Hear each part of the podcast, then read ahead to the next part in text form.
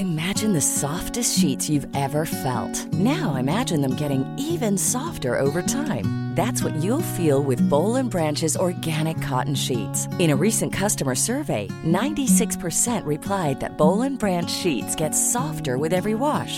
Start getting your best night's sleep in these sheets that get softer and softer for years to come. Try their sheets with a 30-night guarantee. Plus, get 15% off your first order at bollandbranch.com. Code BUTTERY. Exclusions apply.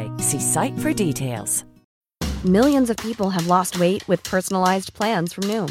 Like Evan, who can't stand salads and still lost 50 pounds.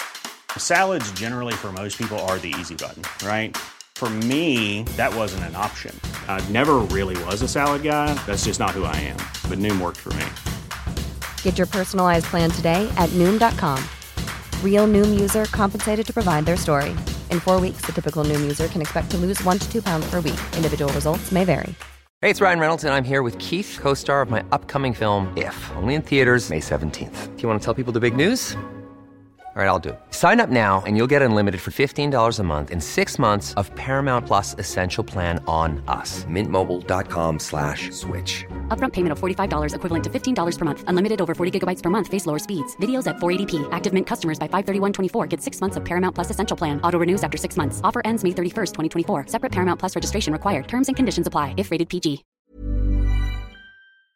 مفتی صاحب کے official channel مفتی Tariq Masood speeches کو subscribe کریں. الحمدللہ نحمده ونستعینه ونستغفره ونؤمن به ونتوکل علیہ ونعوذ باللہ من شرور انفسنا ومن سیئات اعمالنا من یهده اللہ فلا مضل له ومن یضلل فلا هادی له ونشهد أن لا إله إلا الله وحده لا شريك له ونشهد أن محمدا عبده ورسوله صلى الله تعالى عليه وعلى آله وأصحابه وبارك وسلم تسليما كثيرا كثيرا أما بعد فأعوذ بالله من الشيطان الرجيم بسم الله الرحمن الرحيم وَلَوْ تَقَوَّلَ عَلَيْنَا بَعْضَ الْأَقَاوِيلِ لَأَخَذْنَا مِنْهُ بِالْيَمِينِ ثُمَّ لَقَطَعْنَا مِنْهُ الْوَتِينَ فَمَا مِنْكُمْ مِنْ أَحَدٍ عَنْهُ حَاجِزِينَ وَإِنَّهُ لَتَذْكِرَةٌ لِلْمُتَّقِينَ وَإِنَّا لَنَعْلَمُ أَنَّ مِنْكُمْ مُكَذِّبِينَ وَإِنَّهُ لَحَسْرَةٌ عَلَى الْكَافِرِينَ وَإِنَّهُ لَحَقُّ الْيَقِينِ فَسَبِّحْ بِاسْمِ رَبِّكَ الْعَظِيمِ سورہ الحاقہ کی ان آیات پہ درس چل رہا تھا کہ اگر محمد صلی اللہ علیہ وسلم ہماری طرف کوئی بھی جھوٹی بات منسوب کرتے تو ہم آپ کا دایاں ہاتھ پکڑتے اور آپ کی شہرت کو کاٹ ڈالتے، مطلب آپ کو پنپنے نہیں دیتے. اس پر میں نے بتایا تھا کہ کوئی بھی شخص جس کی شخصیت ایسی ہو کہ جس سے لوگوں کو دھوکہ ہو سکتا ہو اور وہ پھر اسلام کی غلط تشریح شروع کر دے تو اللہ تعالیٰ اس کو پنپنے نہیں دیتے، کیونکہ اسلام کی تشریح کا مطلب وہ لوگوں کو گویا اللہ پر جھوٹ باندھ رہا ہے، گویا کہ وہ تو اللہ اپنے اوپر جھوٹ کو برداشت نہیں کرتے. البتہ کچھ شخصیات ایسی ہوتی ہیں کہ وہ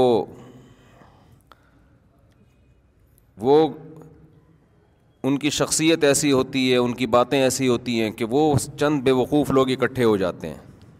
اس کی میں کئی بار مثالیں دے چکا ہوں کہ اگر کوئی ایسا سفیر جو نہ شکل سے کسی ملک کا سفیر لگ رہا ہو، کوئی بنگی چرسی اٹھ کے کہے کہ میں امریکہ کا سفیر ہوں، تو امریکہ اعلان کرے گا کہ میرا اس سے کوئی تعلق نہیں ہے؟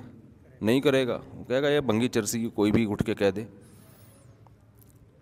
لیکن کسی کی پرسنالٹی ایسی ہو جس سے لگے کہ یہ امریکہ کا سفیر ہو سکتا ہے، وہ اگر غلط بیانی کرے گا تو امریکہ کہے گا بھائی ہمارا اس سے کوئی تعلق نہیں ہے.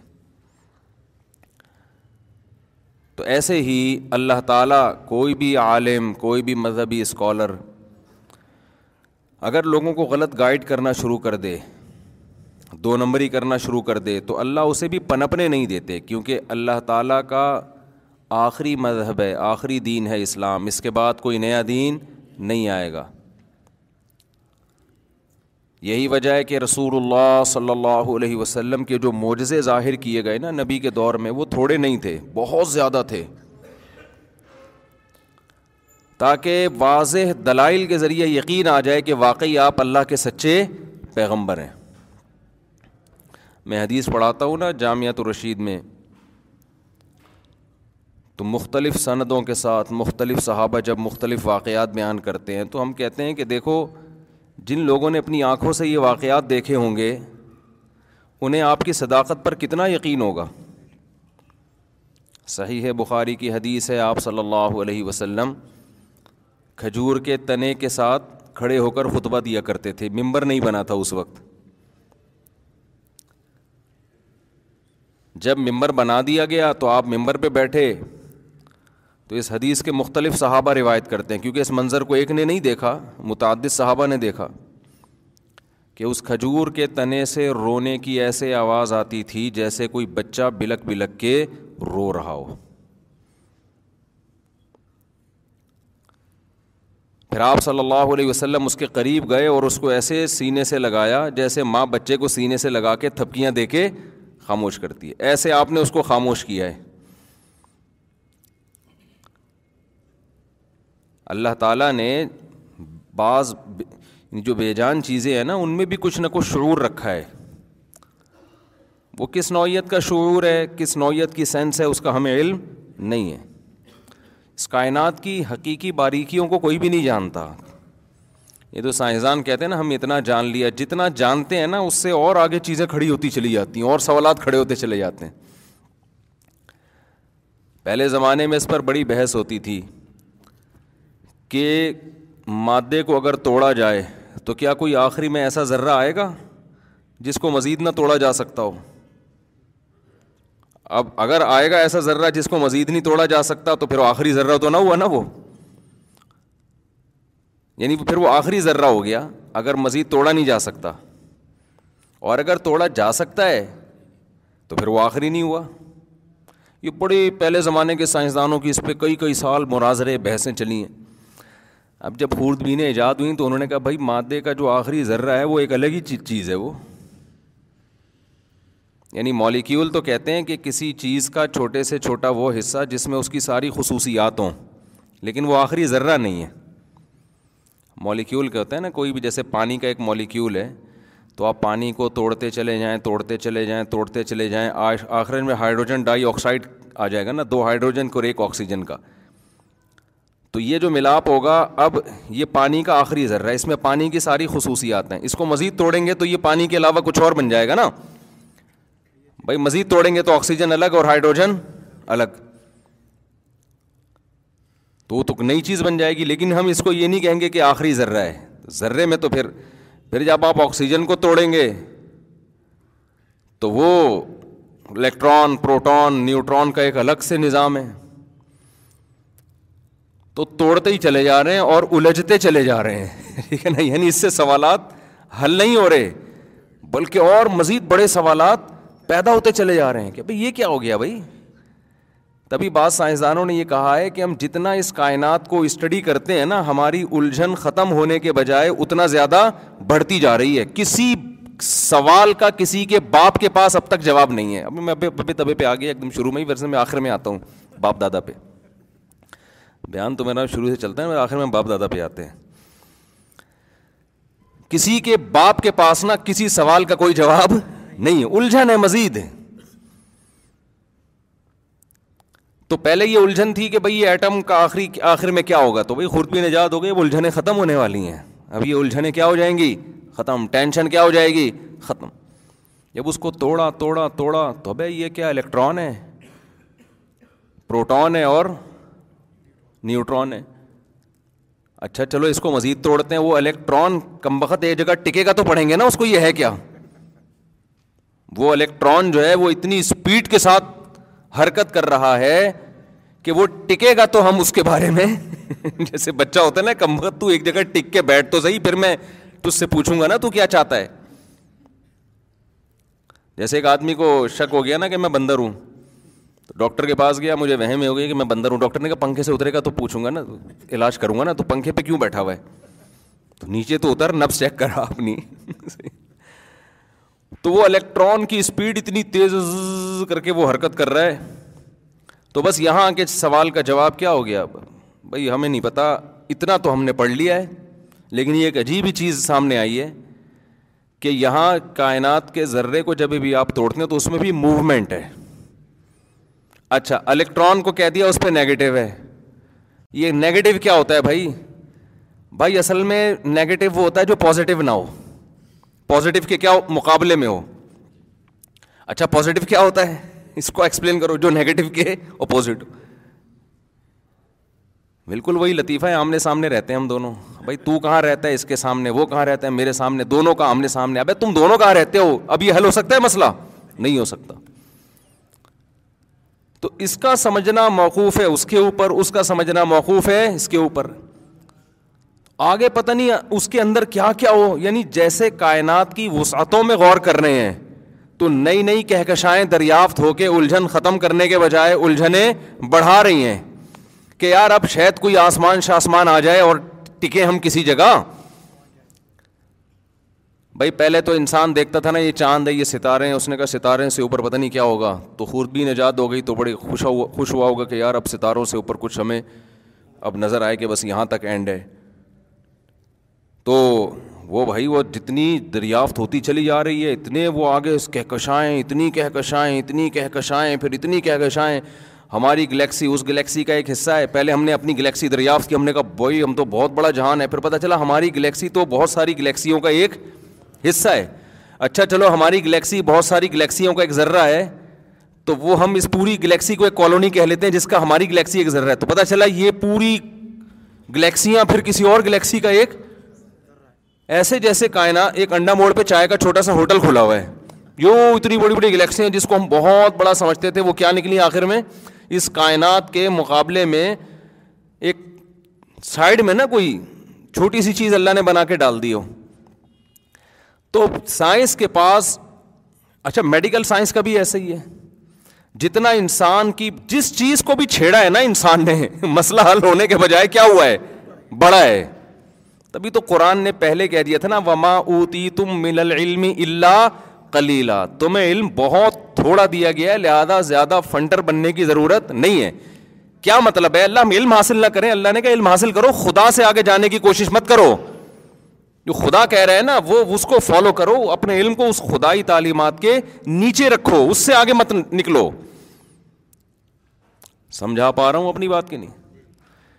جیسے بیٹے تھوڑا بہت پڑھ لکھ لیا, ابا پی ایچ ڈی ہیں, بیٹے نے میٹرک کیا تو اب ابا کو پڑھانا شروع کر دیا, تو ابا کیا کہے گا, بیٹا میں نے فلاں سن میں میٹرک کیا تھا, اس کے بعد میں 20 سال مزید پڑھتا رہا ہوں, پڑھاتا رہا ہوں, تو مجھے پتہ ہے تجھے بھی تھوڑا بہت آتا ہے, لیکن باپ سے آگے نکلنے کی کوشش مت کرنا. صحیح ہے نا؟ تو انسان کے پاس جیسے جیسے نالج آ رہی ہے اسے اعتراف ہونا چاہیے اپنی جہالت کا, لیکن بجائے جہالت کے اعتراف کے اس کا تکبر بڑھتا چلا جا رہا ہے. اچھا دنیا ایک بات یاد رکھو, سب سے زیادہ جو چیز انسان میں تکبر پیدا کرتی ہے نا وہ علم ہے, نالج ہے, دولت نہیں ہے. دولت بھی ہے لیکن دوسرے درجے میں. یہ بات قرآن سے بھی ثابت ہے اور آج مشاہدے سے بھی ثابت ہے. آپ کو پڑھے لکھے لوگوں میں تکبر زیادہ نظر آئے گا. تکبر کہتے ہیں ہمیں, ہمارے پاس نالج ہے, لہذا تکبر کا مطلب حق کا انکار. جو جس کے پاس علم نہیں ہے نا وہ حق کا انکار جہالت کی بیس پہ کرتا ہے, تکبر کی بیس پہ نہیں کرتا. جو پڑھا لکھا ہے وہ حق کا انکار کرتا ہے, تکبر. تکبر کہتے ہیں بطر الحق, حق کو دھتکار دینا, اپنے آپ کو یہ سمجھنا کہ بھئی مجھے کون کیوں سمجھائے گا, میں خود پڑھا لکھا ہوں. اس کو کہتے ہیں کبر. یہ قرآن سے بھی ثابت ہے, فریحوا بما عندهم من العلم. قرآن کہتا ہے جب ہمارے پیغمبر پچھلی امتوں کے پاس آئے نا, انہوں نے سمجھایا یہ برائی ہے, یہ زنا ہے, اس کو چھوڑ دو, یہ ہومو سیکشولیٹی ہے, اس کو چھوڑ دو, یہ ناپ تول میں کمی ہے, اس کو چھوڑ دو, یہ شرک ہے, اس کو چھوڑ دو. اور تم دنیا سے دل لگاتے ہو, پہاڑوں کو تراش کے گھر بناتے ہو, تو دنیا تو مسافر خانہ ہے. تو قرآن کیا کہتا ہے, انہوں نے پیغمبروں کی دعوت کو دھتکارا فریحوا بما عندهم من العلم, ان کے پاس جو نالج تھی نا اس نالج پہ اترانے لگے. وہ یہ خوب سمجھنے کی بات ہے آج کل کے لبرل لوگوں کے لیے خاص طور پہ. سوال پیدا ہوتا ہے بھائی نالج تو پیغمبروں کے پاس زیادہ تھی, ان کے پاس کہاں سے آ گئی؟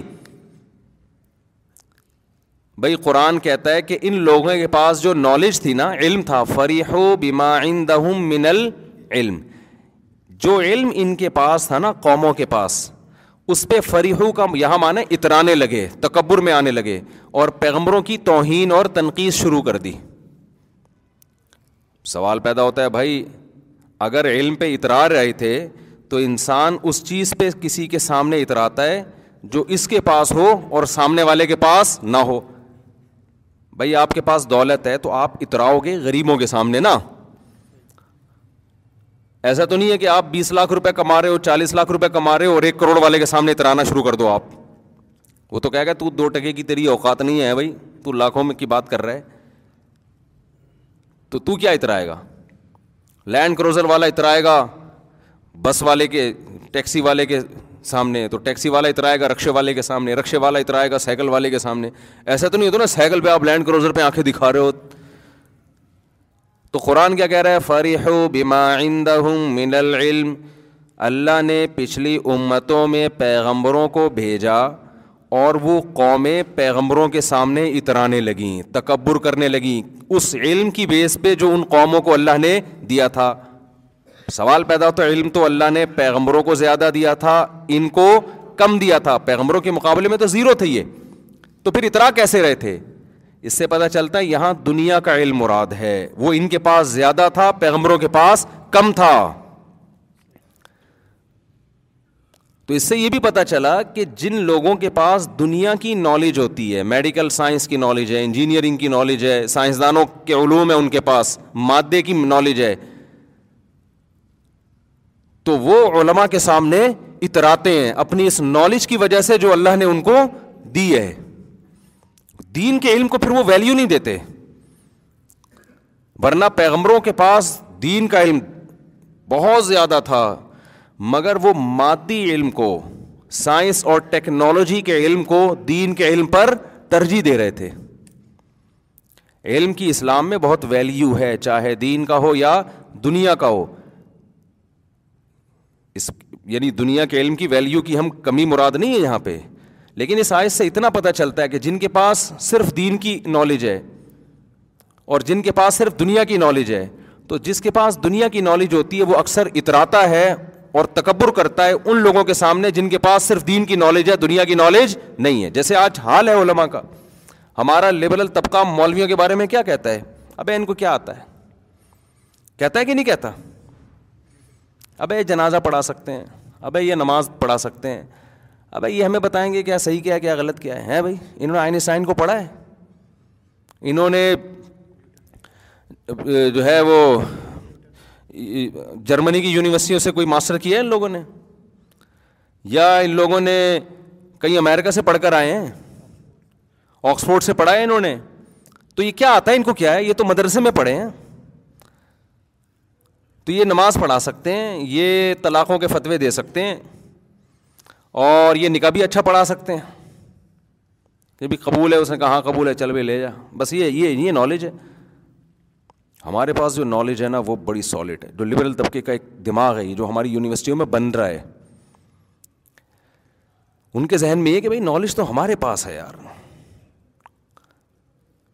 تو حالانکہ نالج, اگر مولوی کو پتہ ہے کہ طلاق ہو گئی ہے کہ نہیں ہو گئی ہے, تو یہ بھی تو ایک نالج ہے نا.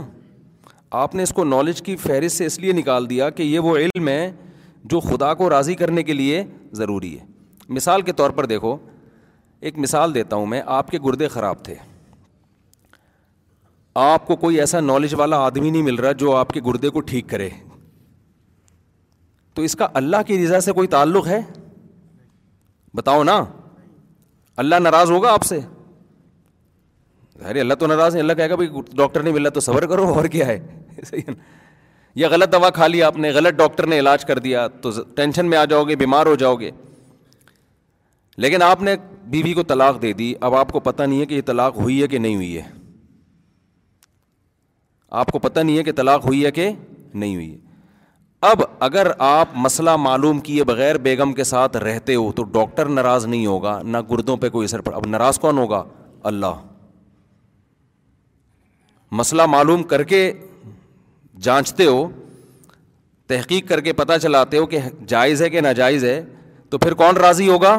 اللہ. تو اس مسئلے کا تعلق اللہ کے راضی ہونے یا نہ ہونے سے ہے.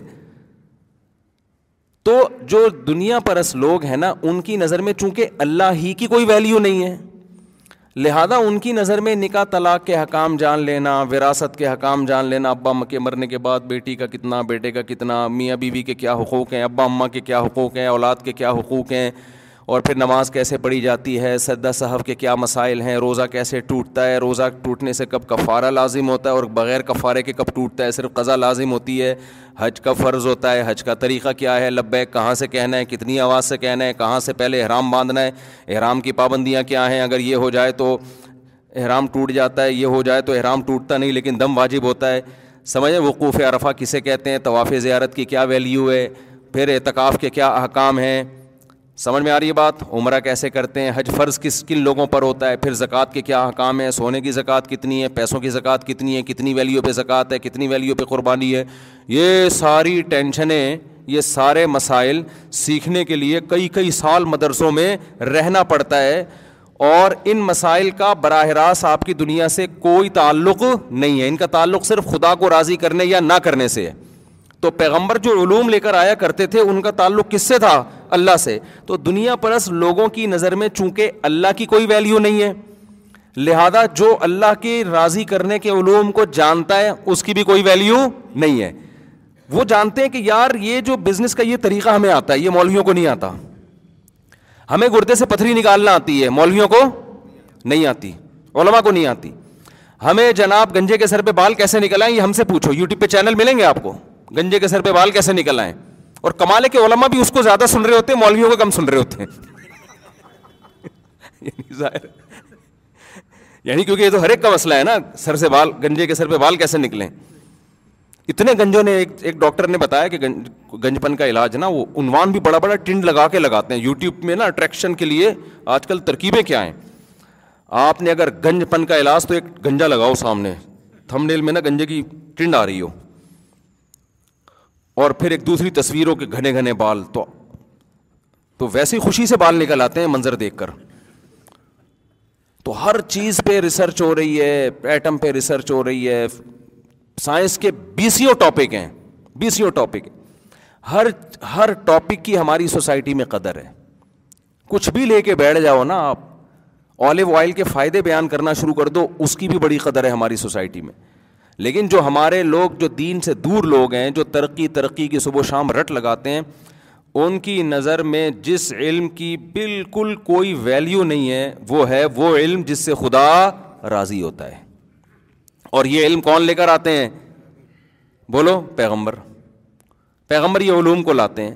تو قرآن کیا کہتا ہے, جب بھی پچھلی امتوں میں ہم نے کسی پیغمبر کو بھیجا فریحوا بما عندهم من العلم, تو ان قوم کے پاس جو نالج تھی نا, اس نالج کی بیس پر وہ پیغمبروں کے سامنے اترانے لگے, تکبر کرنے لگے.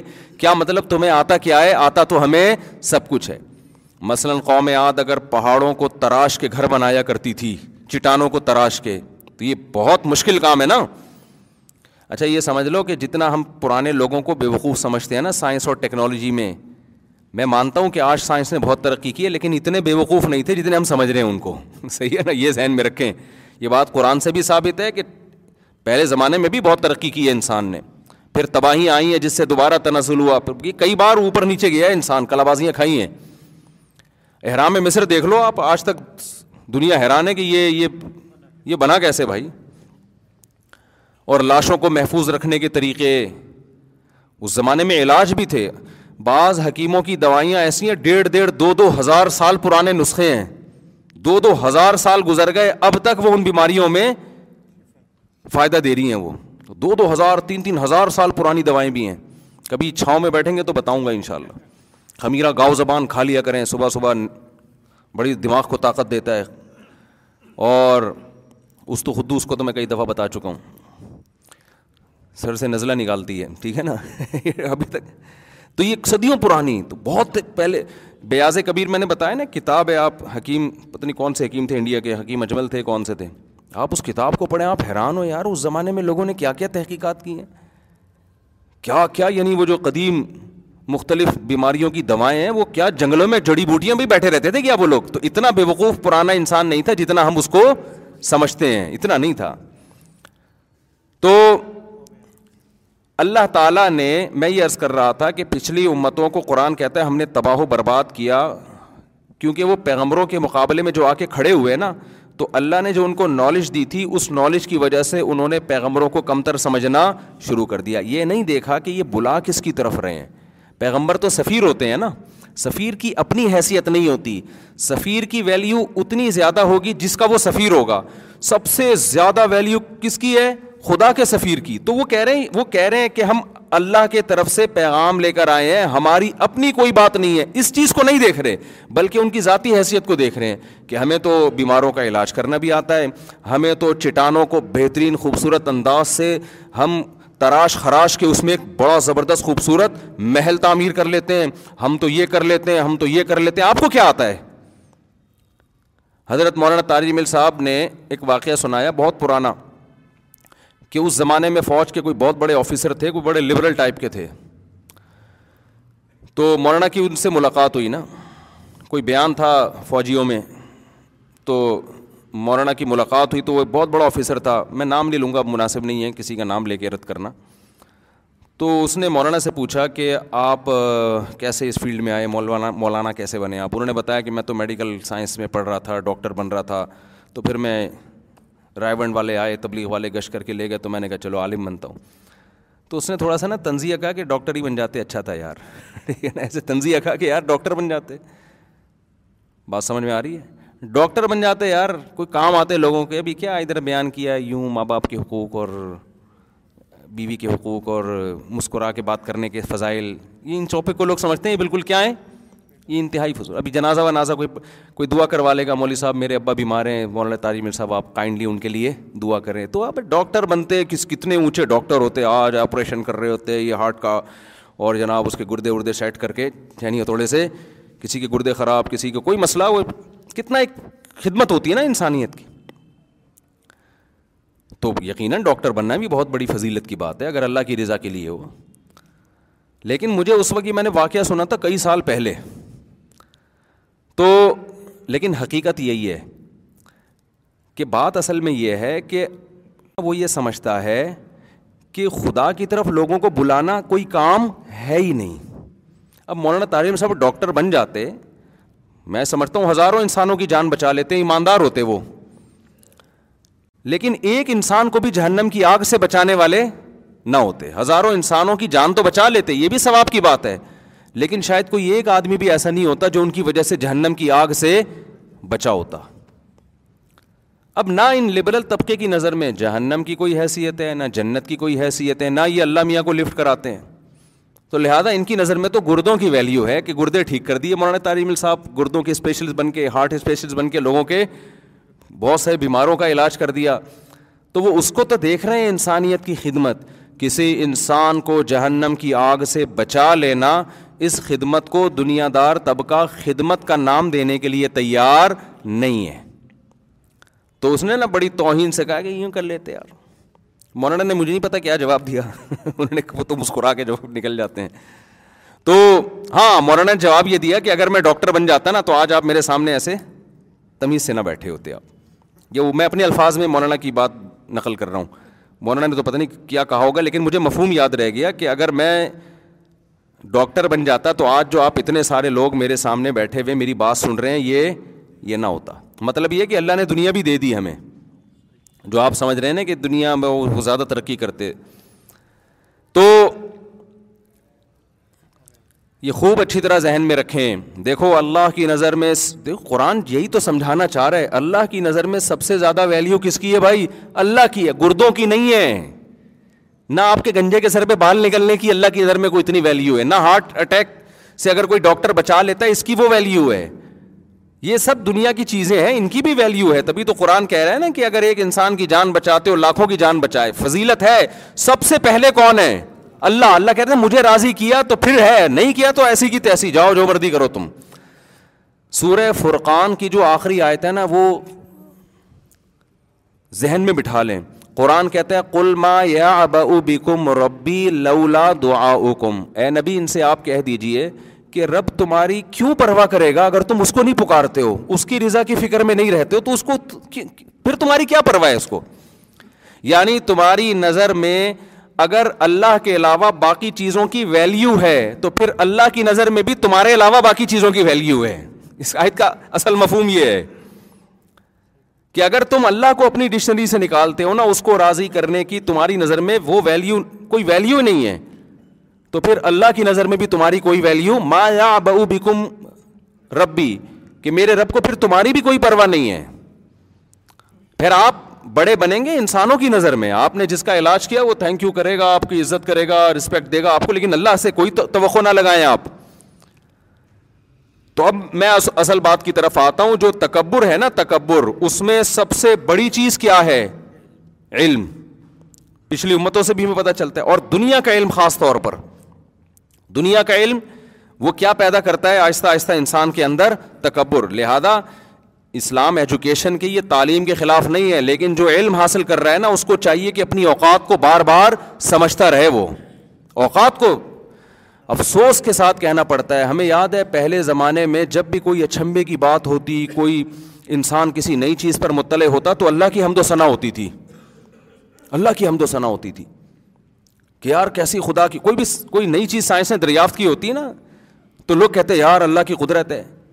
اور پہلے سائنسدانوں کا بھی یہی حال تھا، ہمارے فزکس کے ٹیچر تھے، انہوں نے ہمیں 10th کلاس میں نا ایک سائنسدان کا واقعہ سنایا گورے کا، کہ وہ کان پہ ریسرچ کر رہا تھا، کوئی سائنٹسٹ تھا، میڈیکل سائنس کا کوئی بہت بڑا سائنسدان تھا، کان پہ ریسرچ کر رہا تھا، وہ غیر مسلم تھا۔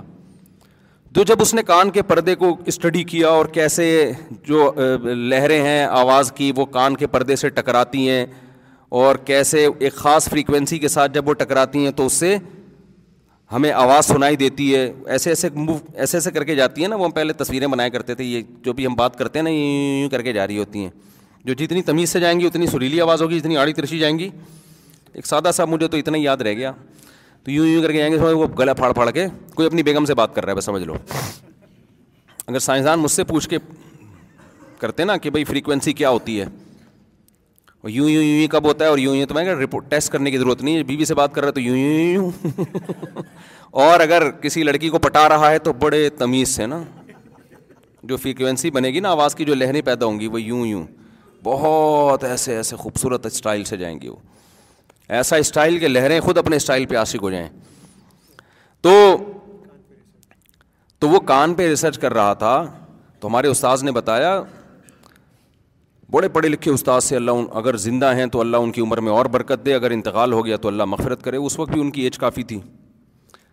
تو وہ کہتے تھے کہ وہ سائنسدان تھا انگریز، اس نے جب کان پہ ریسرچ کی نا، تو جب وہ مطلع ہوا کہ کیسے سنا جا، اتنا پیچیدہ نظام ہے، تو وہ چیخ اٹھا اور کہنے لگا کہ خدا واقعی سمیع اور علیم ہے، خدا واقعی سننے والا اور جاننے والا ہے۔ جاننے والا اس طرح کہ اتنی زبردست مشین اس نے بنا کے انسان کی کھوپڑی میں فٹ کر دی، اس سے پتہ چلتا ہے کہ اس کا علم کامل ہے۔ اور سننے والا اس لیے کہ جو انسان کو اس طرح سے سنا سکتا ہے وہ خود کیسا سمیع اور بصیر ہوگا۔ تو پہلے زمانے کے جو سائنسدان تھے نا، وہ بھی اتنے ملحد نہیں ہوئے تھے جتنے آج کے کنٹرول سے باہر ہو گئے ہیں۔ وہ اپنی سائنسی تحقیقات میں بات بات پہ خدا کو یاد کرتے تھے کہ یہ تمام چیزیں ہمیں کس کی طرف لے کر جا رہی ہیں، اس بنانے والے کی طرف لے کے جا رہی ہیں۔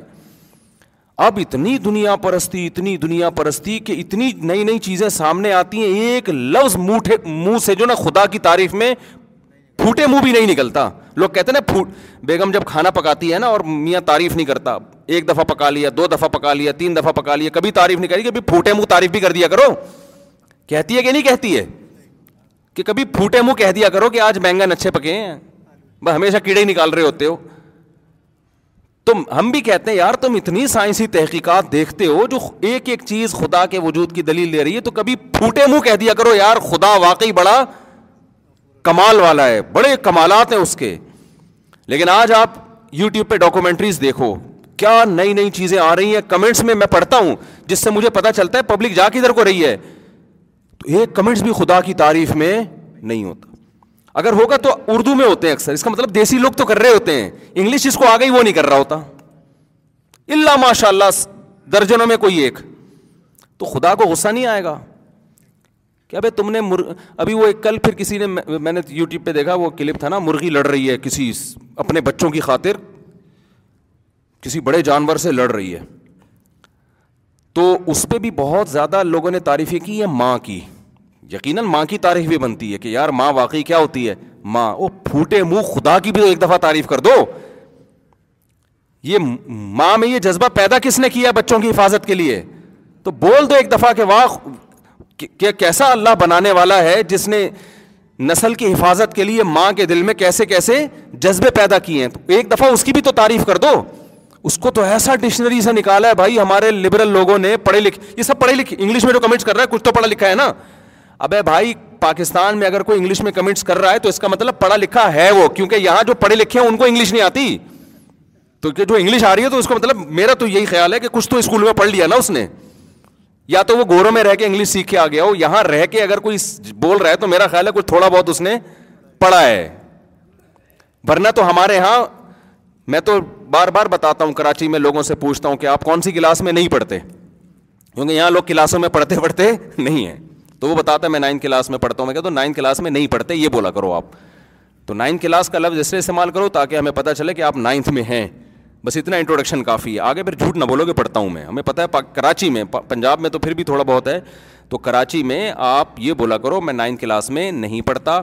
جب آپ رشتہ لینے کے لیے جاؤ لڑکی والے پوچھے بیٹے آپ کی ایجوکیشن کیا ہے, آپ بولے میں نے ماسٹر نہیں کیا, یعنی ماسٹر کے پروسیس سے گزرا ہوں, سرٹیفکیٹ بھی ہے لیکن میں نے کیا بھی نہیں. سرٹیفکیٹ تو مل جاتا ہے کوئی مسئلہ, ان کو بتایا کرو میں نے پی ایچ ڈی نہیں کیا. تو لڑکی بھی بتا دیا کرے کہ میں بھی الحمدللہ بیچلر نہیں ہوں. اس طرح سچ کی بنیادوں پہ جو شادی ہوگی نا ساری زندگی بہترین کامیاب. شروع سے ہی جھوٹ بول رہے ہوتے ہیں, وغیرہ میں نے بیچلر کیا, وغیرہ میں نے ماسٹر کیا, میں نے پیا. جھوٹ کیوں بول رہا ہے, ہمیں نہیں پتا کہ تو نے کیا کیا وہاں جا کے. تو نے وہاں جا کے اس لڑکی کو پٹایا جس سے تیری اس سے شادی ہوئی ہے. اگر تو وہاں جا کے جو ہے نا ماسٹر کر رہا ہوتا نا تو اس کو پٹانے کا تیرے پاس ٹائم نہیں ہوتا. یہ بھی پٹی اس لیے کہ اس کے پاس بھی پڑھنے کا ٹائم نہیں تھا, اس کو بھی کوئی چاہیے تھا انٹرٹینمنٹ کے لیے, تو وہ تو مل گیا. نہ یہ پڑھی نہ تو پڑھا, شادی ہو گئی دونوں کی. سرٹیفکیٹ تو مل جاتا ہے کراچی میں, تو اگر پڑھا ہوتا تو یہ سیٹنگ ہوتی ان کی وہاں پہ, وہ پڑھنے میں دل لگا رہے ہوتے ہیں نا. تو اس لیے کراچی میں یہ نہیں بولا کریں میرے سامنے ہے میں فلانی کلاس میں پڑھتا ہوں. ہمیں پتہ ہم نے بھی کراچی میں ٹائم گزارا ہے بھائی, کھڑکیوں سے نکل نکل کے بھاگتے تھے اسکولوں سے. اسکولوں میں کھڑکیاں ہی نہیں ہوتی تھیں بہت دفعہ, تو اگر ہوئی ہے کھولا کلاس کے دوران ایک کھڑکی سے نکلے, چائے وائے پینے جا رہے ہیں پھر آ رہے ہیں. چھوڑیں بھی اس پہ بہت لمبی بات ہو جائے گی. تو اللہ تعالیٰ کیا فرماتے ہیں, فَرِحُوا بِمَا عِنْدَهُمْ مِنَ الْعِلْمِ, کیونکہ اللہ کی ان کی نظر میں کوئی ویلیو نہیں تھی. پیغمبر کہہ رہے ہیں یہ حلال ہے, یہ حرام ہے, یہ جائز ہے, یہ ناجائز ہے. مولویوں کے چکر میں لوگ کہتے ہیں پڑھنے کی ضرورت نہیں ہے, ہمارے پاس نالج, ہمارے پاس نالج. تو خوب سمجھ لو یہ نالج اگر تمہیں خدا کے قریب نہیں کر رہی تو یہ نالج تمہیں تباہ اور برباد کرے گی. ہمیں قرآن سے پتہ چلتا ہے اللہ نے اس کائنات کی ہر ذرے کا تذکرہ کر کے نا اپنی تعریفیں کی ہیں ہمارے سامنے. اللہ ہمارا ذہن یہ بنا رہا ہے جو اس کائنات میں واقع ہو, بھائی ہمارا رب سبحان اللہ وبحمدہ. حدیث میں آتا ہے 2 کلمات اللہ کو سب سے زیادہ محبوب ہیں, ایک سبحان اللہ اور ایک الحمدللہ. بخاری کی حدیث ہے نا, کلمتانی خفیفتانی علی اللسانی ثقیلتانی فی المیزان حبیبتانی الی الرحمن. 2 کلمے زبان پر بہت ہلکے, ترازو میں بہت وزنی, اللہ کو بہت زیادہ محبوب. سبحان اللہ وبحمدہ سبحان اللہ العظیم. تو سبحان اللہ کا مطلب ہوتا ہے اللہ ہر عیب سے پاک ہے, اور الحمدللہ کا مطلب تمام تعریفوں کا مستحق بھی وہی اللہ ہے. یعنی پہلے اللہ کو ہر عیب سے پاک کر کے تعریف کی کہ کوئی عیب کی چیز اس میں نہیں. بعض لوگ قابل تعریف ہوتے ہیں لیکن قابل اس میں ان میں عیب بھی ہوتے ہیں, اور بعض ایسے ہوتے ہیں جن میں عیب نہیں ہوتے لیکن خوبیاں بھی نہیں ہوتی.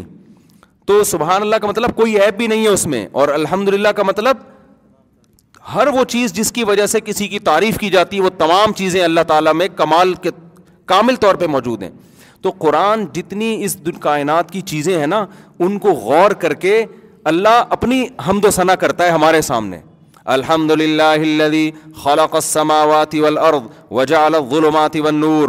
تمام تعریفیں اس اللہ کے لیے ہیں جس نے آسمانوں اور زمینوں کو پیدا کیا اور اندھیروں اور روشنیوں کو پیدا کیا. اس نے تمام تعریفیں اس اللہ کے لیے جس نے آسمانوں اور زمینوں کو پیدا کیا. ان فی خلق السماوات والارض واختلاف اللیل والنہار.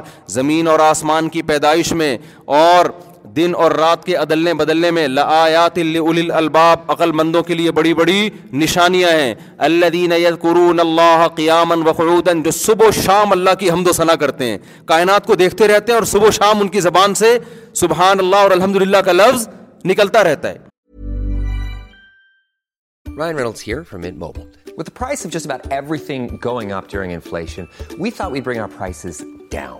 So to help us, we brought in a reverse auctioneer, which is apparently a thing.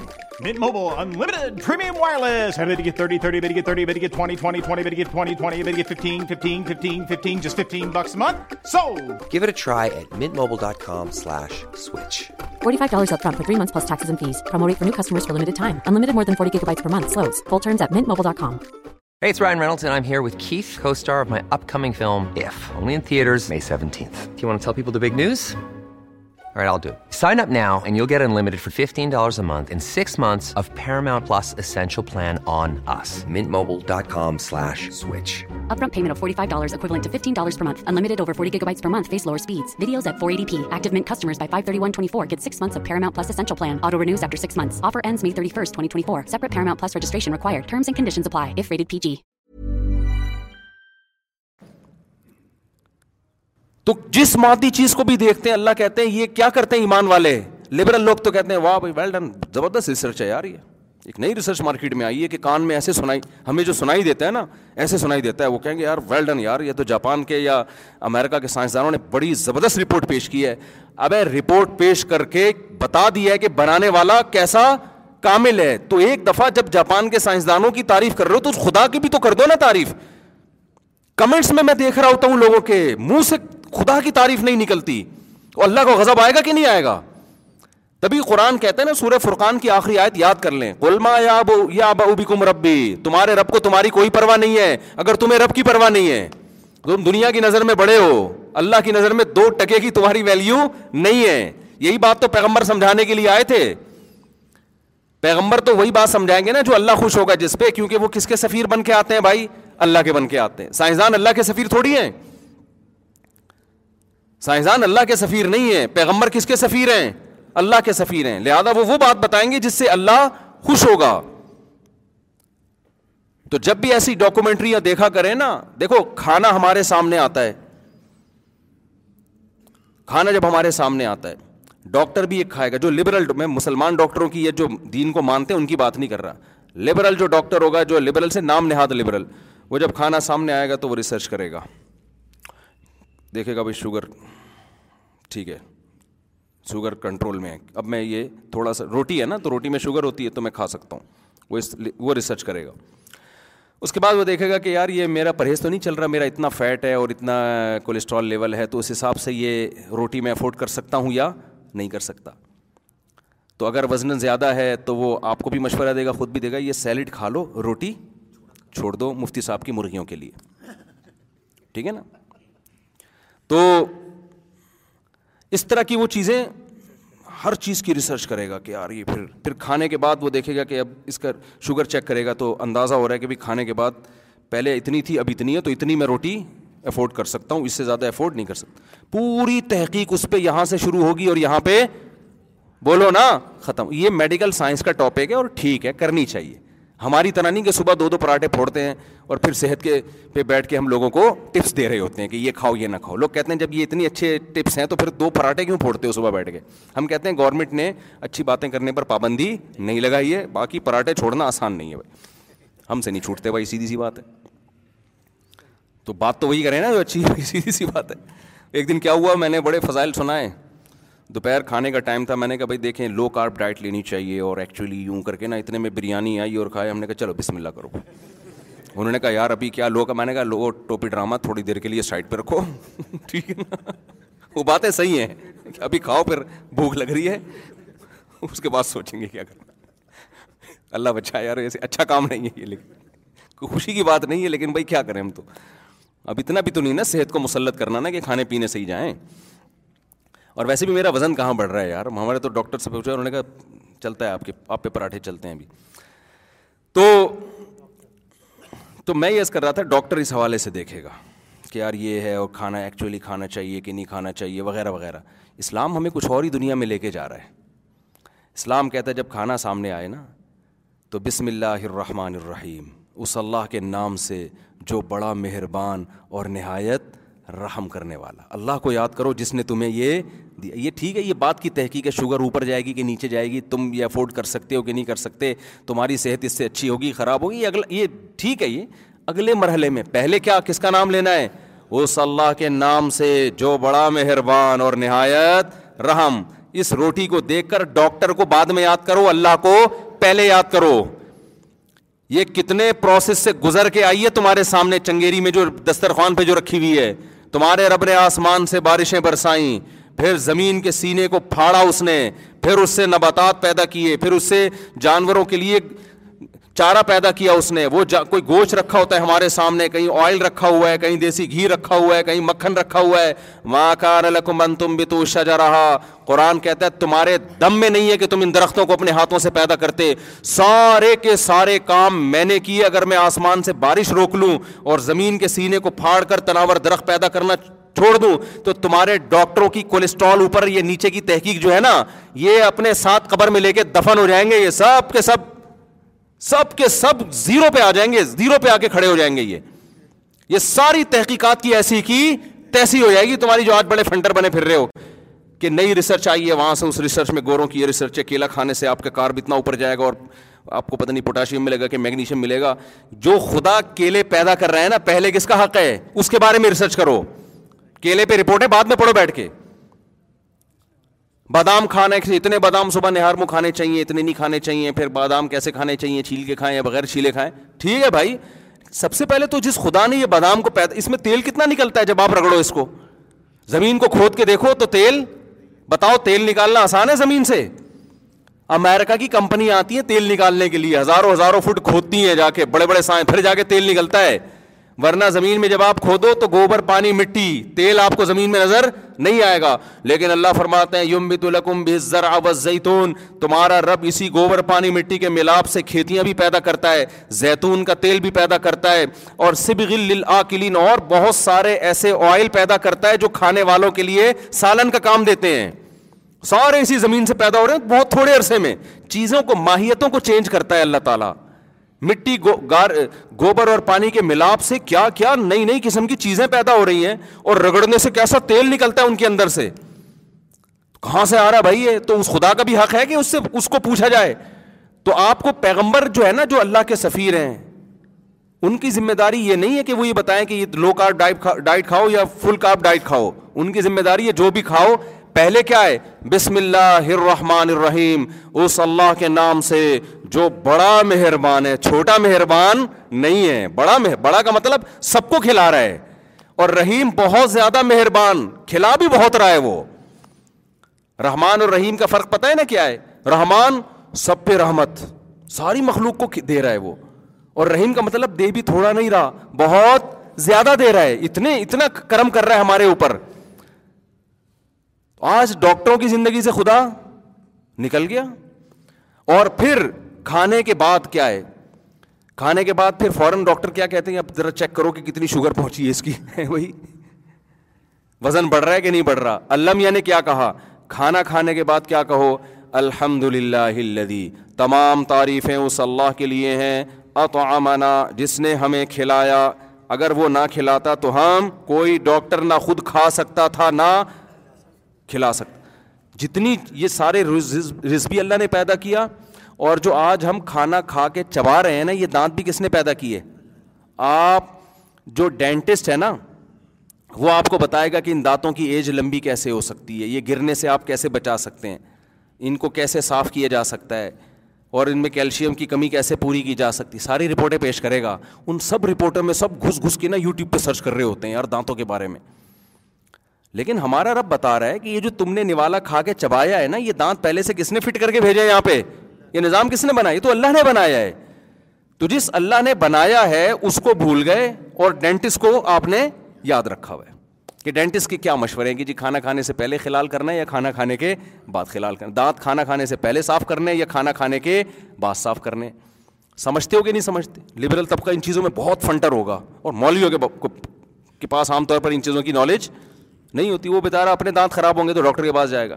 اچھا میں تو جس ڈاکٹر کے پاس جاتا ہوں اس کے مجھے اپنے دانت اپنے سے زیادہ اس کے خراب لگ رہے ہوتے ہیں, اللہ ماشاء اللہ چند ڈاکٹروں کے جو میرا بیان سن رہے ہیں. تو میں نے کہا یار یہ تو ہمیں ان سے پوچھنا ہے کہ معذرت کے ساتھ کچھ ہیں. تو یہ سب چیزیں کچھ قدرتی بھی ہوتی ہیں, کوئی ڈاکٹر پہ اتنا مدار نہیں ہوتا ان چیزوں کا. تو اب کیا مسئلہ ہے کہ بھائی اللہ میاں کیا چاہتے ہیں؟ جب تم نے کھانا کھایا تو الحمدللہ الذی, تمام تعریفیں اس اللہ کے لیے. بھوک کس نے لگائی ہے؟ اللہ نے لگائی نا. وہ سارا سسٹم بھوک لگانے کا جو لگایا ہوا ہے وہ کس نے بنایا ہے؟ اللہ نے. الحمدللہ الذی, تمام تعریفیں اس اللہ کے لیے ہیں. اطعمنا, جس نے ہمیں کھلایا. وسقانا, جس نے ہمیں پلایا. اور سب سے مزیدار اگلا جملہ ہے, کھلاتا تو کافروں کو بھی ہے, پلاتا تو کافروں کو بھی ہے. وہ کھاتے ہیں, ڈکار مار کے نکل جاتے ہیں, خدا کو یاد نہیں کرتے. وجعلنا مسلمین, ہمیں مسلم بنایا کہ کھانا کھانے کے بعد ہمیں اس کے شکر کی توفیق مل رہی ہے. کافر کو اللہ کے شکر کی توفیق نہیں ملتی. وہ کھاتا ہے, ایک ہاتھ میں برگر ایک ہاتھ میں کولڈ ڈرنک کھائے گا پیے گا, اور اس کو جب کہا جائے کہ خدا ہے کھلانے والا تو وہ اس بحث میں الجھنا ہی نہیں چاہتا. وہ کہتا ہے بھائی اپنا راستہ لو, تم یہ بتاؤ کہ تمہاری کوالیفیکیشن کتنی ہے. آپ بتائیں گے جی میں ڈاکٹر ہوں, میں اسٹمک کا اسپیشلسٹ ہوں, تو اچھا آپ مجھے بتاؤ کہ جو میں نے برگر کھایا اور کولڈ ڈرنک پی تو یہ میرے پیٹ کو نقصان تو نہیں دے گی. آپ سر اسٹمک کے اسپیشلسٹ ہیں نا آپ. اگر آپ بتائیں کہ بھائی میں تمہیں خدا کا حکم بتا رہا ہوں کہ یہ کھانے کے بعد اللہ کا شکر ادا کرو تو اس سے اللہ تم سے راضی ہوگا, تو کہیں اللہ کیا ہوتا ہے یار, اللہ راضی ہونے سے کیا پیسے ملیں گے؟ کیا ملے گا اللہ راضی ہونے سے؟ میں سمجھا پا رہا ہوں اپنی بات؟ تو دنیا میں دو ہی طبقے ہیں بھائی, ایک وہ جس نے اللہ کو اپنی ڈکشنری سے نکال دیا ہے, اور ایک وہ ہیں جو اللہ کو یاد رکھتے ہیں. پانی پینے سے پہلے یاد رکھتے ہیں, پانی پینے کے بعد یاد رکھتے ہیں. ہمارے حضرت مفتی رشید احمد صاحب رحمہ اللہ تعالیٰ فرمایا کرتے تھے, حالانکہ حضرت کو میڈیکل سائنس کا بھی بہت علم تھا, صحت کے حوالے سے بہت نالج رکھتے تھے.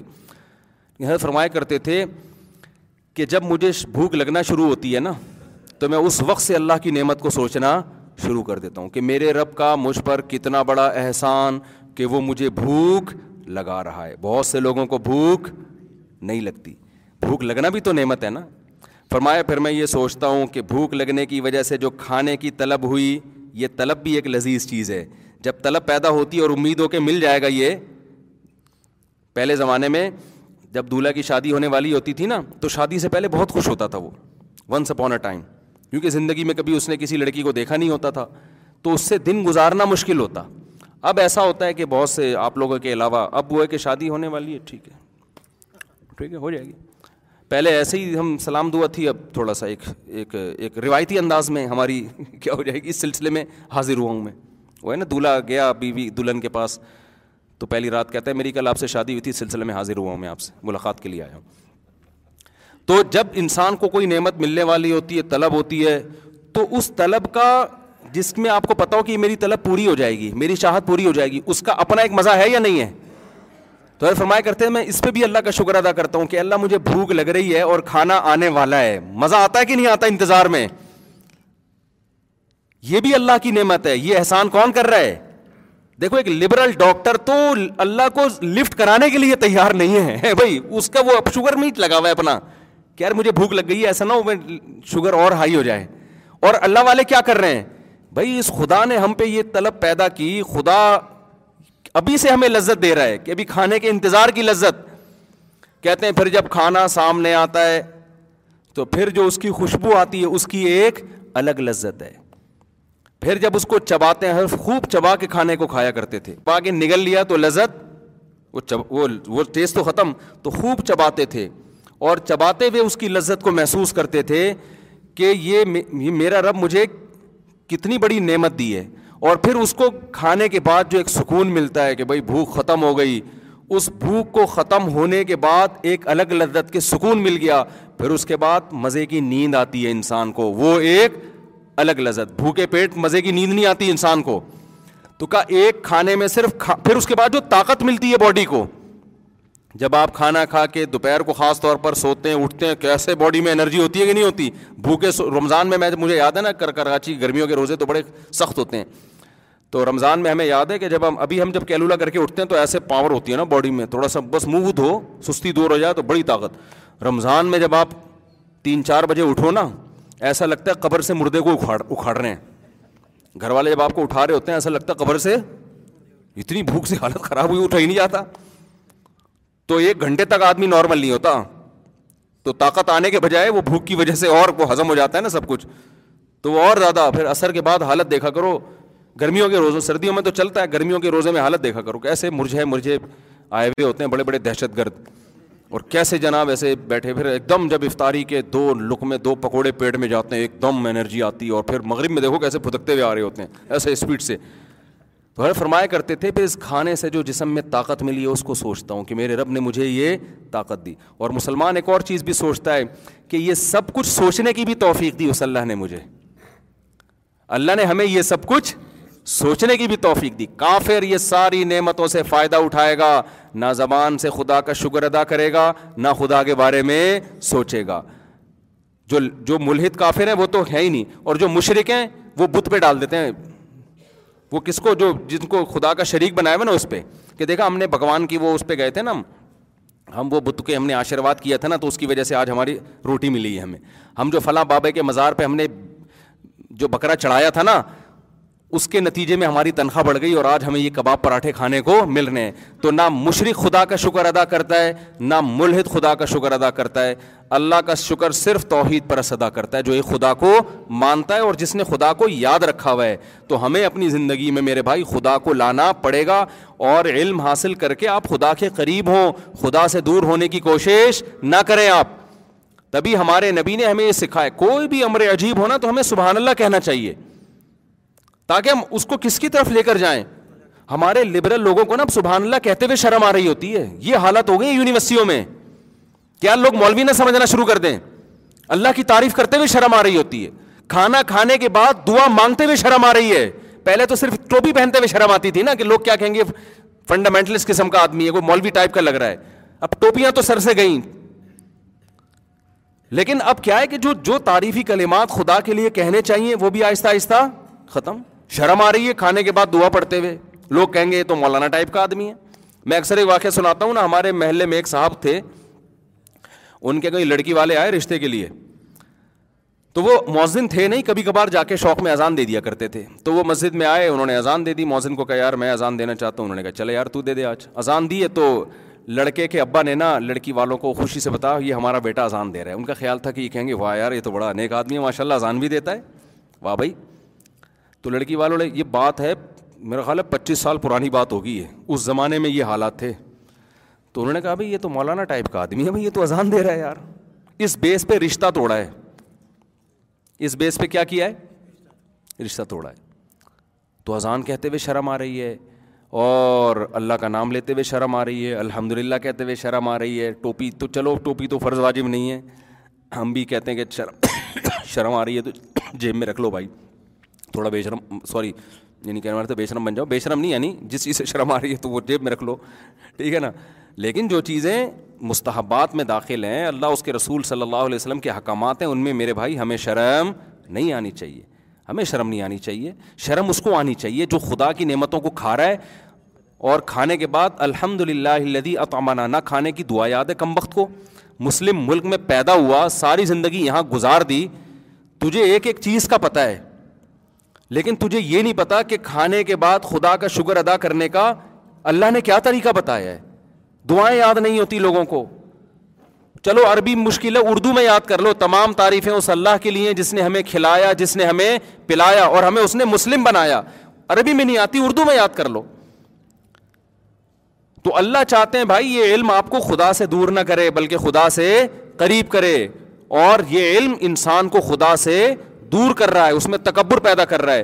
تو میں اب اس بات کو لے کے جلدی سے سمیٹ کے ختم کرتا ہوں جو میں لے کے چلا تھا، کہ جس چیز سے سب سے زیادہ انسان میں کبر پیدا ہوتا ہے وہ کیا ہے، علم ہے. چاہے دین کا ہو یا دنیا کا. ہاں دنیا میں عام طور پہ زیادہ پیدا ہوتا ہے، کیونکہ وہ خدا سے، وہ آدمی کو کہتا ہے مجھے پتہ ہے، یہ مذہبی اسکالرس کو تو کچھ پتہ ہی نہیں ہے، تو وہ پھر نا وہ تکبر میں آنے لگتا ہے. لیکن دنیا جو دین کا علم ہے نا یہ بھی کبر پیدا کرتا ہے, کیونکہ انسان کے پاس کسی بھی قسم کی نالج ہونا تو اس کو پتہ ہے کہ مجھے معلوم ہے, سامنے والے کو معلوم نہیں ہے. تو یہ چیز انسان میں کبر پیدا کرتی ہے. جب یہ چیز انسان میں تکبر پیدا کرتی ہے تو جہاں اپنی بڑائی پن آتی ہے نا, سب سے بڑا مسئلہ انسان میں یہ پیدا ہوتا ہے کہ پھر وہ دوسرے کی نصیحت سننے کے لیے تیار نہیں ہوتا, چاہے وہ عالم ہو, چاہے وہ کوئی سائنٹسٹ ہو, چاہے پی ایچ ڈی اسکالر ہو. یہ چیز آہستہ آہستہ انسان میں پیدا ہونا شروع ہوتی, بہت خطرناک ہے یہ. دیکھو شیطان کے ساتھ بڑا مسئلہ ہی یہ تھا کہ اس کے پاس نالج تھی. کیا نالج تھی؟ اے اللہ تو نے اس کو مٹی سے بنایا, مجھے آگ سے. اگر یہ نالج شیطان کے پاس نہ ہوتی تو وہ تکبر کرتا؟ بولو نا, وہ کبھی بھی کبر نہیں کرتا. وہ کہتا بھائی اللہ نے کہا ہے تو سدا. شیطان کے پاس نالج تھی کہ میں آگ سے بناؤں اور یہ مٹی سے. اس نالج کو اس نے کہاں استعمال کیا؟ اللہ نے کہا سجدہ کر, تو تکبر میں آ گیا. تکبر میں وہ کبر میں آ گیا اور کہنے لگا میں اپنے سے کمتر کو سجدہ نہیں کر سکتا, اور ایسا تکبر آج تک اڑا ہوا ہے. تو اپنی نالج کو خدا کے مقابلے میں مت لایا کرو. سمجھتے ہو کہ نہیں سمجھتے؟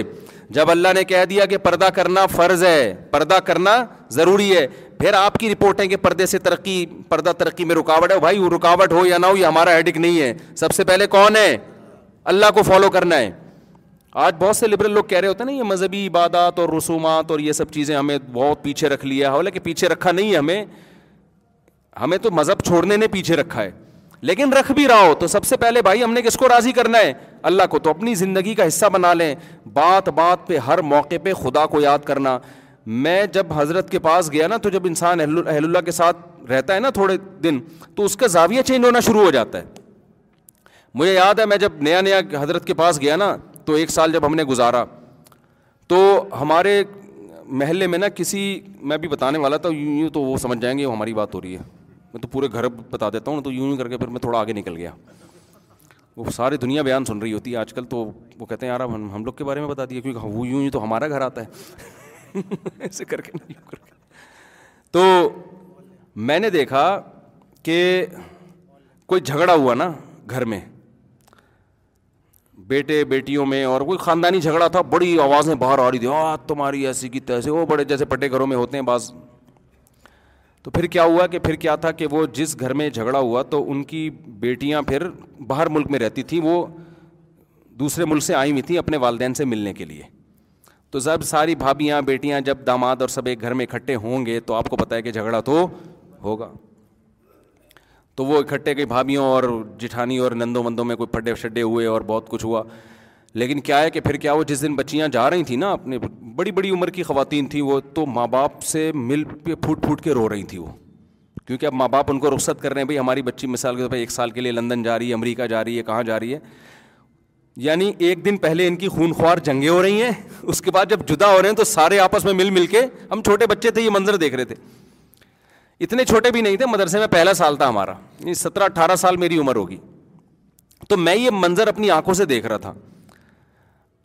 تو میں نے جو چیز نوٹ کی نا, مجھے ان کی آپس کی محبت پہ رونا نہیں آ رہا تھا, مجھے رونا اس بات پہ آ رہا تھا یار اللہ کیسا کریم ہے, اس نے رشتوں میں کیسی محبتیں پیدا کی ہیں کہ کل کیسا لڑ رہے تھے اور آج کیسا گلے مل کے رو رہے ہیں.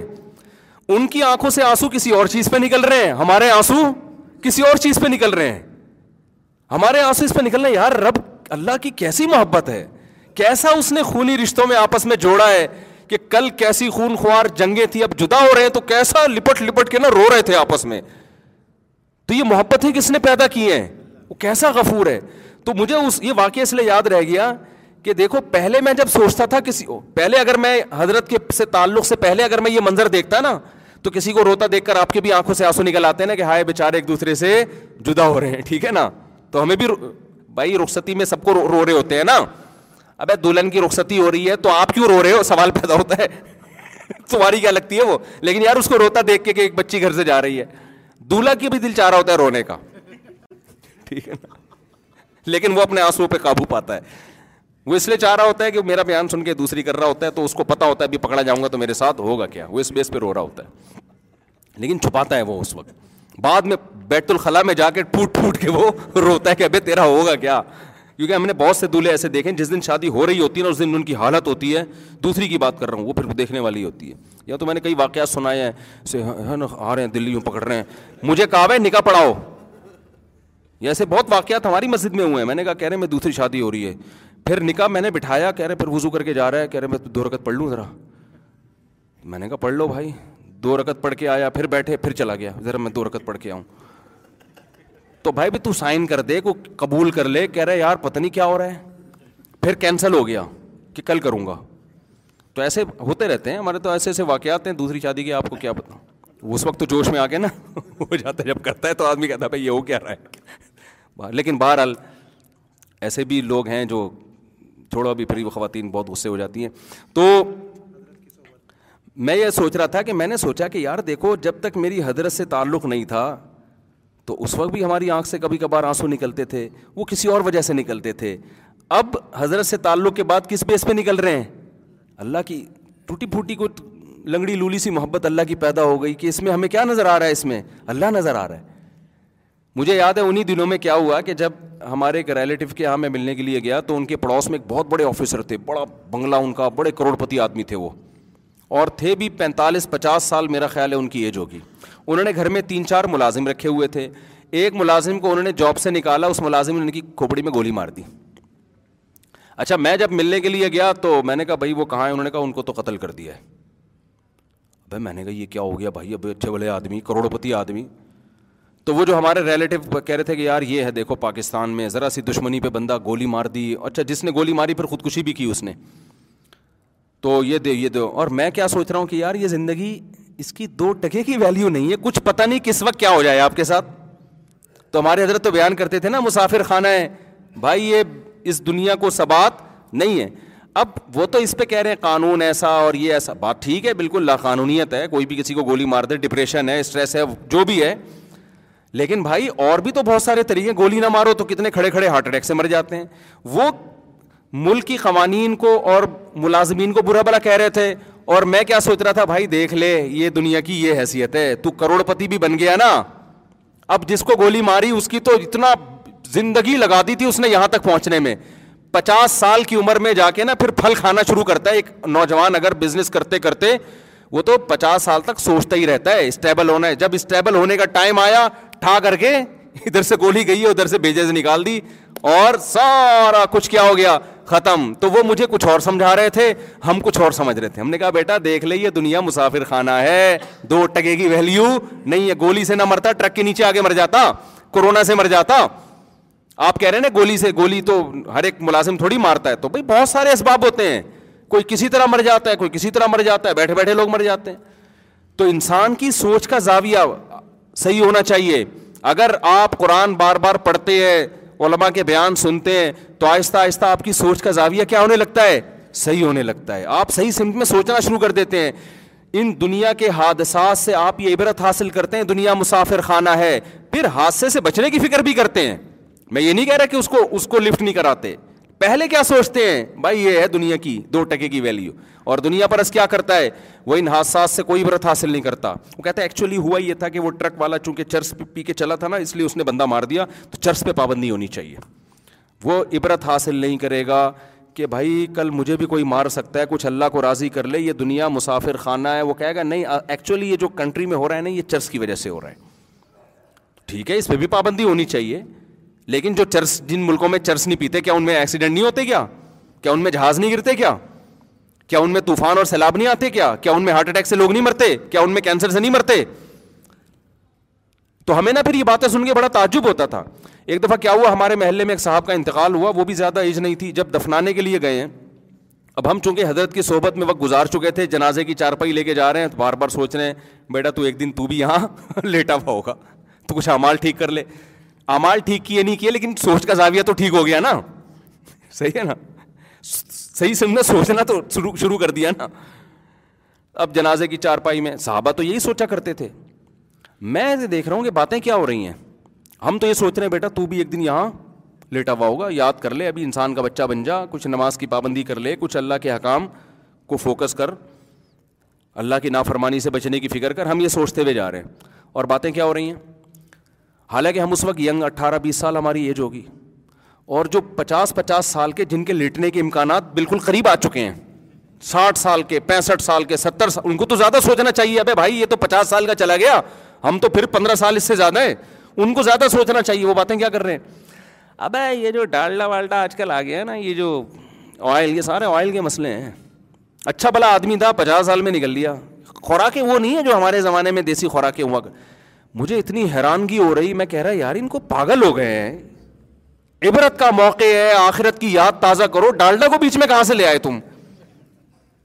اور پھر دفن کے وقت بھی یہ باتیں, میت کو لٹایا جا رہا ہے قبلہ رخ. سوچو کہ تمہارے ساتھ بھی یہ ہونے والا ہے. ڈالڈا سے دیسی گھی کھانے والے بھی یہیں جاتے ہیں.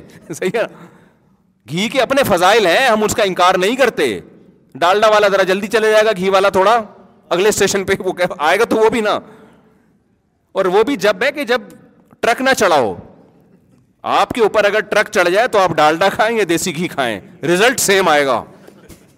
جو اسٹیکر بنے گا نا روڈ پہ, وہ ڈالڈے والوں کا اور دیسی گھی والوں کا ایک جیسا بنتا ہے. حادثاتی موت سے آپ کو ڈالڈا تھوڑی بچائے گا, آپ کو کولیسٹرول تھوڑی بچائے گا. جہاز گر گیا تو ڈالڈا کھاؤ یا روزانہ جم جاؤ, کیا کرنا ہے آپ نے؟ کیا خیال ہے بھائی؟ ایکسیڈنٹ ہو گیا یا قدرتی کوئی زلزلہ آ گیا تو ساری یہ تو ان کے یہاں بھی ہوتا ہے, ہمارے یہاں بھی ہوتا ہے. کورونا آیا تو پھر کورونا تو کچھ دیکھا ہی نہیں, کووڈ نے تو کتنے لوگوں کو قبر میں اتار دیا. اور جو بہت اچھی صحتیں تھیں یورپ میں, ان کو بہت زیادہ اس کا شکار ہوئے ہیں. تو میں نے دیکھا جی قبر میں لٹا کے جناب وہ, جب ہم تو سوچ رہے ہیں بھائی بھائی تو نے بھی جانا ہے یار, حالانکہ ہمارے جانے میں بہت ٹائم تھا ابھی, اب تو یہاں تک پہنچ گئے ہم, بہت پرانا واقعہ ہو گیا. لیکن جو قریب جن کے مرنے کے چانس زیادہ تھے, وہ ایسی باتیں کر رہے تھے کہ یار یہ ڈالڈا والڈا جو ہے نا بہت ہے, وہ قبر میں مٹی بھی ڈال رہے ہیں اور گپ شپ بھی ہو رہی ہے. بس یار اچھے آدمی تھے, اور سنا ہو تیرے بھی سلام دعا تھی. ہاں الحمدللہ میری بھی سلام دعا تھی. پھر آفس کی باتیں شروع ہو گئیں, پھر بچوں کی شادیوں کی باتیں, ریٹائرمنٹ کی باتیں, اور یار وہ کیا ہے تیرا وغیرہ وغیرہ. میں اتنا حیران ہو رہا تھا. تو پھر مجھے یہ احساس ہو رہا تھا کہ یار اہل اللہ کی صحبت لینے میں اور نہ لینے میں کتنا فرق ہے. ہمارا حضرت سے تعلق کا کم از کم یہ تو فائدہ ہوا نا کہ ہم نے صحیح سمت میں سوچنا شروع کر دیا. تو پیغمبر آپ کی سمت کو صحیح کرتے ہیں, ہر چیز دیکھ کے عبرت حاصل کرو, بعد میں تبصرے کرو کہ ڈالڈا ہے یا کیا ہے. تو اب وہ جتنے بھی تھے نا جو ان کو دفن کرنے آئے تھے, میرا خیال ہے اب ان میں سے ایک بھی زندہ نہیں ہوگا. حالانکہ بہت سونے جا کے دیسی گھی شروع کر دیا ہوگا, ایک بھی زندہ نہیں ہوگا.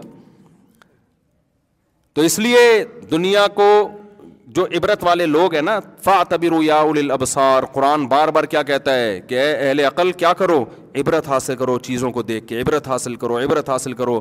تو بصیرت کی آنکھیں جب ہی کھلتی ہیں جب انسان تکبر کرنا چھوڑ دے, اور اپنے علم پہ کبھی ناز مت کرو.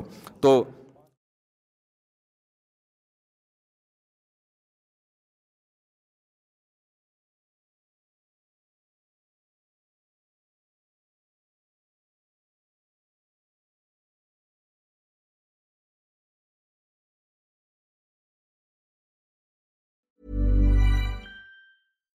Hi, I'm Daniel, founder of Pretty Litter.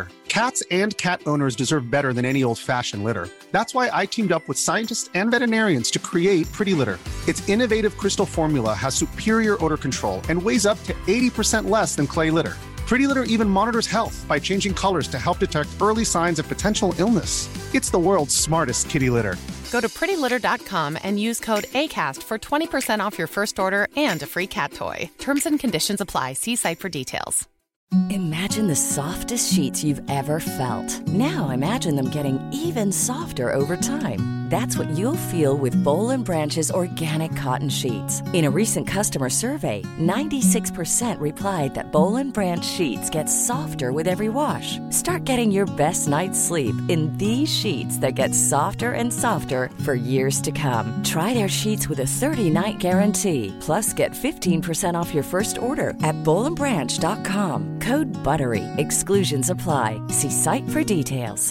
Mom deserves the best, and there's no better place to shop for Mother's Day than Whole Foods Market. They're your destination for unbeatable savings, from premium gifts to show-stopping flowers and irresistible desserts. Start by saving 33% with Prime on all body care and candles. Then get a 15-stem bunch of tulips for just $9.99 each with Prime. Round out Mom's menu with festive rosé, irresistible berry chantilly cake, and more special treats. Come celebrate Mother's Day at Whole Foods Market.